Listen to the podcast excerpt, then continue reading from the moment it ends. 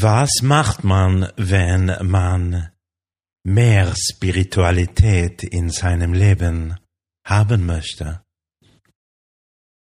Eine weit verbreitete Meinung sagt, dass wir wählen müssen, dass wir zwischen Körper und Seele wählen müssen, oder sagen wir zwischen, zwischen dem Materiellen und dem Geistigen.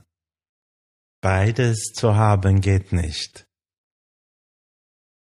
So zu denken ist wirklich naheliegend, weil wir kennen doch alle die Situationen, in denen der Körper sich gegen die Wünsche der Seele stellt. Warum denn nicht einfach das Physische als Feind sehen und, und so die Gelüste brechen? Der Herr Jeremiah von heute bringt eine Lehre vom Baal Shem Tov, die diese Einstellung komplett von sich weist. Wir wissen aus Erfahrung, sagt er, dass, dass der Körper den Bedürfnissen der Seele abgeneigt ist und sich sogar dagegen stemmt. Körper und Seele wollen komplett unterschiedliche Dinge. Die Seele will Göttlichkeit und Heiligkeit.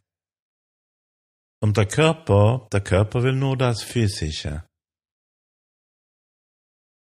Kunststück sehen viele den, den Körper als ein Hindernis, um mehr Göttlichkeit zu erreichen. Und sie schließen daraus, dass sie den Körper brechen müssen. Um eine wirkliche spirituelle Person zu werden, denken sie, muss man die eigenen körperlichen Bedürfnisse aufgeben. Aber so muss es nicht sein, sagt der Baal Shem Tov. Und so will es Gott auch nicht. Unsere Aufgabe ist es, den Körper zu adern, zu verfeinern und ihn zu erheben, nicht ihn abzulehnen und peinigen.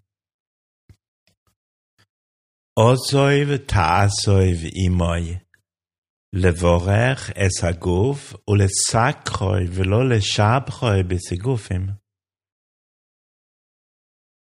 Wenn uns das gelingt, sagt er, den Körper zu adeln, wird unser Körper das mächtigste Werkzeug in unserem Dienst an Hashem, an Gott. Ein Gedanke für heute.